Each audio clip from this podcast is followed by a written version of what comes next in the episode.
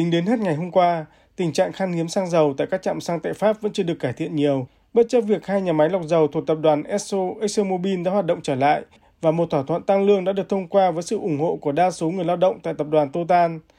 Theo số liệu thống kê của chính phủ Pháp, hiện vẫn còn hơn 28% trạm xăng trên toàn nước Pháp phải đóng cửa do hết xăng hoặc dầu. Sự khan hiếm nguồn cung đã đẩy giá nhiên liệu tăng cao trở lại sau nhiều tháng hạ nhiệt nhờ biện pháp lá chắn năng lượng của chính phủ. Tính trung bình, mỗi lít nhiên liệu đã tăng thêm 10 sen so với thời điểm cuối tháng 9, trong đó giá dầu diesel trong tuần qua đã trở lại mức đỉnh ghi nhận được hồi cuối tháng 7 vừa qua với 1,92 euro một lít. Một số cây xăng tư nhân nằm trong nội đô thành phố Paris thậm chí bán với giá gần 3 euro cho mỗi lít nhiên liệu. Nhiều chuyên gia lo ngại giá nhiên liệu tại Pháp sẽ tiếp tục leo thang trong những ngày tới do nhiều yếu tố. Đầu tiên là các cuộc đình công tại các nhà máy lọc dầu và cơ sở lưu trữ thuộc tập đoàn Total vẫn chưa chấm dứt. Tiếp đến là việc sẽ cần từ 2 đến 3 tuần để các nhà máy thuộc tập đoàn Esso ExxonMobil hoạt động trở lại bình thường sau gần một tháng đình công. Yếu tố cuối cùng chính là quyết định cắt giảm gần 2 triệu thùng dầu một ngày của tổ chức các nước xuất khẩu dầu mỏ OPEC. Trước tình hình trên, Tổng thống Pháp ông Emmanuel Macron hôm qua đã triệu tập cuộc họp nội các khẩn cấp.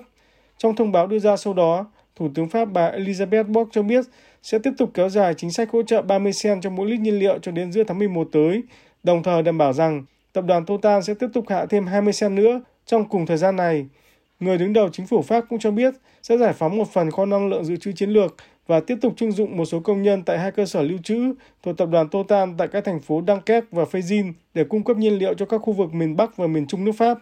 Thủ tướng Pháp, bà Elizabeth Borg chỉ trích Tổng công đoàn Lao động Pháp tổ chức phát động đình công cùng khoảng 90 lao động thuộc tập đoàn Total tiếp tục khiến nước Pháp rối loạn. Tôi đã công bố các biện pháp lá chắn thuế năm 2023. Các doanh nghiệp cũng đã tiến hành các cuộc đàm phán với người lao động. Một thỏa thuận với sự ủng hộ của đa số đã được thông qua. Vậy nên tôi muốn nói rằng sẽ là không bình thường nếu thiểu số người lao động vẫn tiếp tục khiến đất nước đình trệ.